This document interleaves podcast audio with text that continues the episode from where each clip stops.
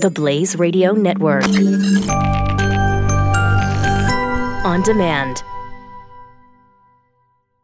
It's the best lip balm in America. Wait, what? Lip balm can be that much better? Oh, yeah. Hi there, it's Doc Thompson for Balm Shot. Just go to balmshot.com. Balm is in lip balm shot like shotgun shell. You got to read the entire story for yourself at balmshot.com. But trust me, you will love it. And right now, if you order six of them, you'll get a free Balm Shot uh, lip balm, plus a logoed baseball hat, and free shipping at balmshot.com. But make sure to use the promo code DOC, balmshot.com. Joining us now is George Gilder, author of uh, Life After Google, The Fall of Big Data and the Rise of Blockchain Economy. How are you, sir?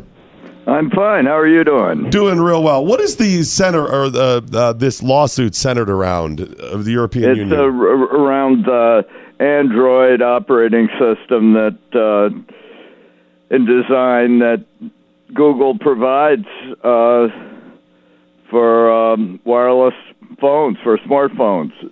It's it's just a raid by the Europeans on a big American company with Okay. deep pockets, surrounded by a lot of hysterical projections of monopoly power and imperial reach, and and it's it just it, it's just a raw exercise of power by the Europeans.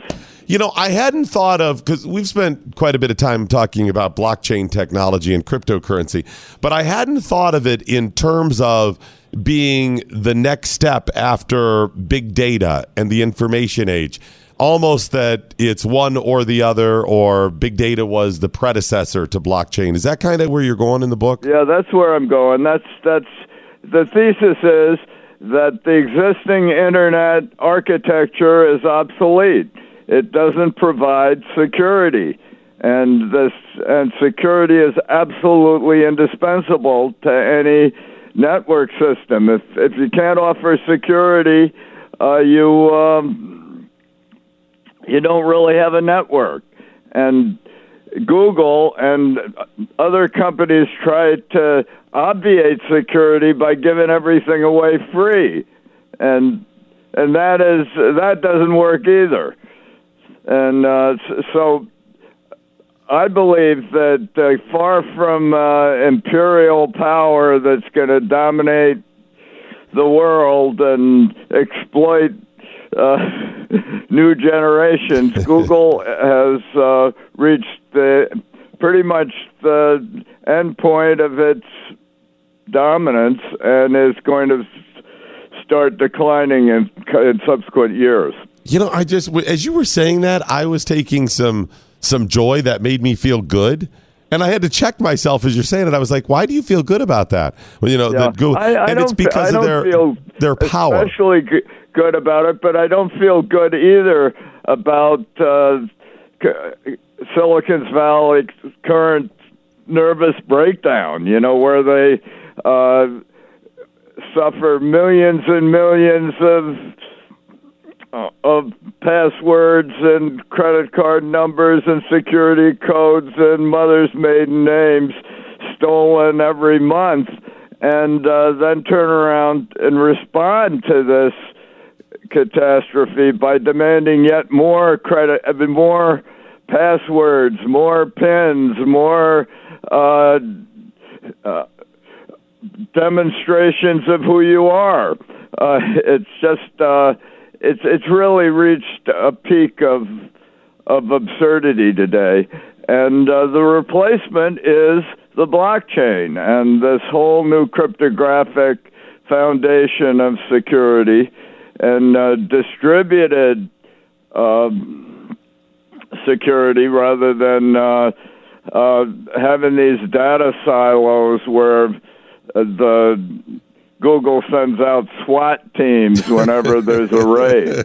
So, d- is Google getting this? Are they going to get on board with blockchain, or uh, you think they're? they're trying to. Okay. Google actually tried to hire the leading blockchain figure, this 22 year old Vitalik Buterin, who this genius who started um, Ethereum, the the, Mm-hmm. the, the blockchain that's been the foundation of a revitalization of American uh, capitalism through uh, some $20 billion of money raised in ICOs, initial coin offerings for thousands of companies at a time when IPOs, that is, initial public offerings, have almost disappeared. They're just rare and only happen for gigantic companies.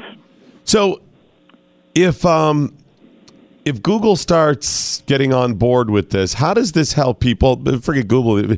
How is blockchain better? Can you dumb it down, kind of in layman's terms, for people who don't understand it? Because it's really difficult to explain. Block, blockchain's better because it it uh, combines anonymity. You don't have to give your name every time you go to transact on the internet.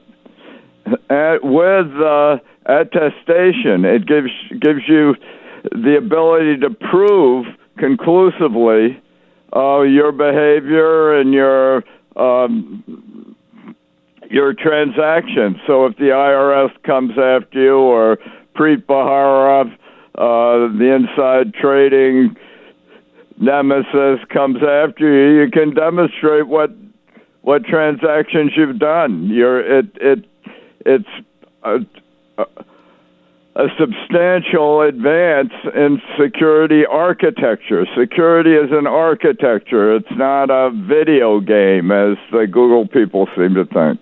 So I, I know you list some of the laws of crypto uh, of um, of crypto crypto. I can't even say it. The cryptocosm. Cryptocosm. I can't get it out. Gotta tumble off your tongue. Yeah. How, give us some of the laws of cryptocosm. Well, the the the first law is that uh, secure, security first. You don't uh, uh, do security as a post-coital condom strategy or a you know retro fix after the horses all escape the barn.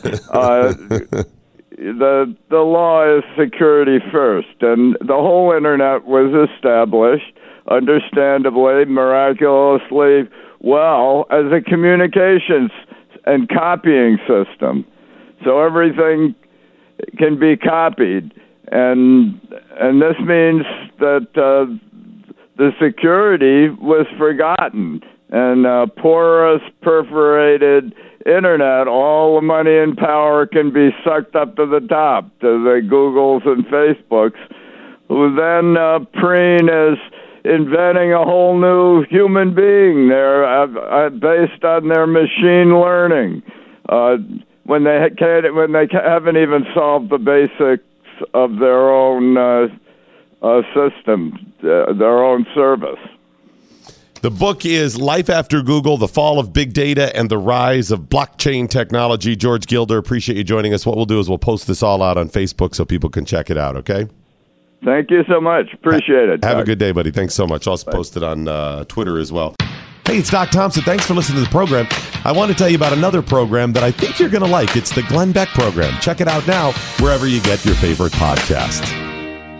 In 2011, Aaron Hale, a former Navy chief, was severely injured when disposing of an improvised explosive device. He lost his eyesight and most of his hearing.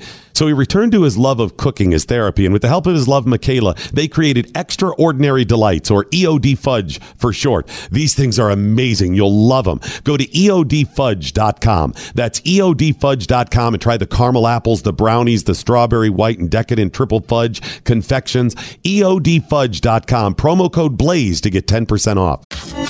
Knowledge is power. Tweet at us with the hashtag what I learned today.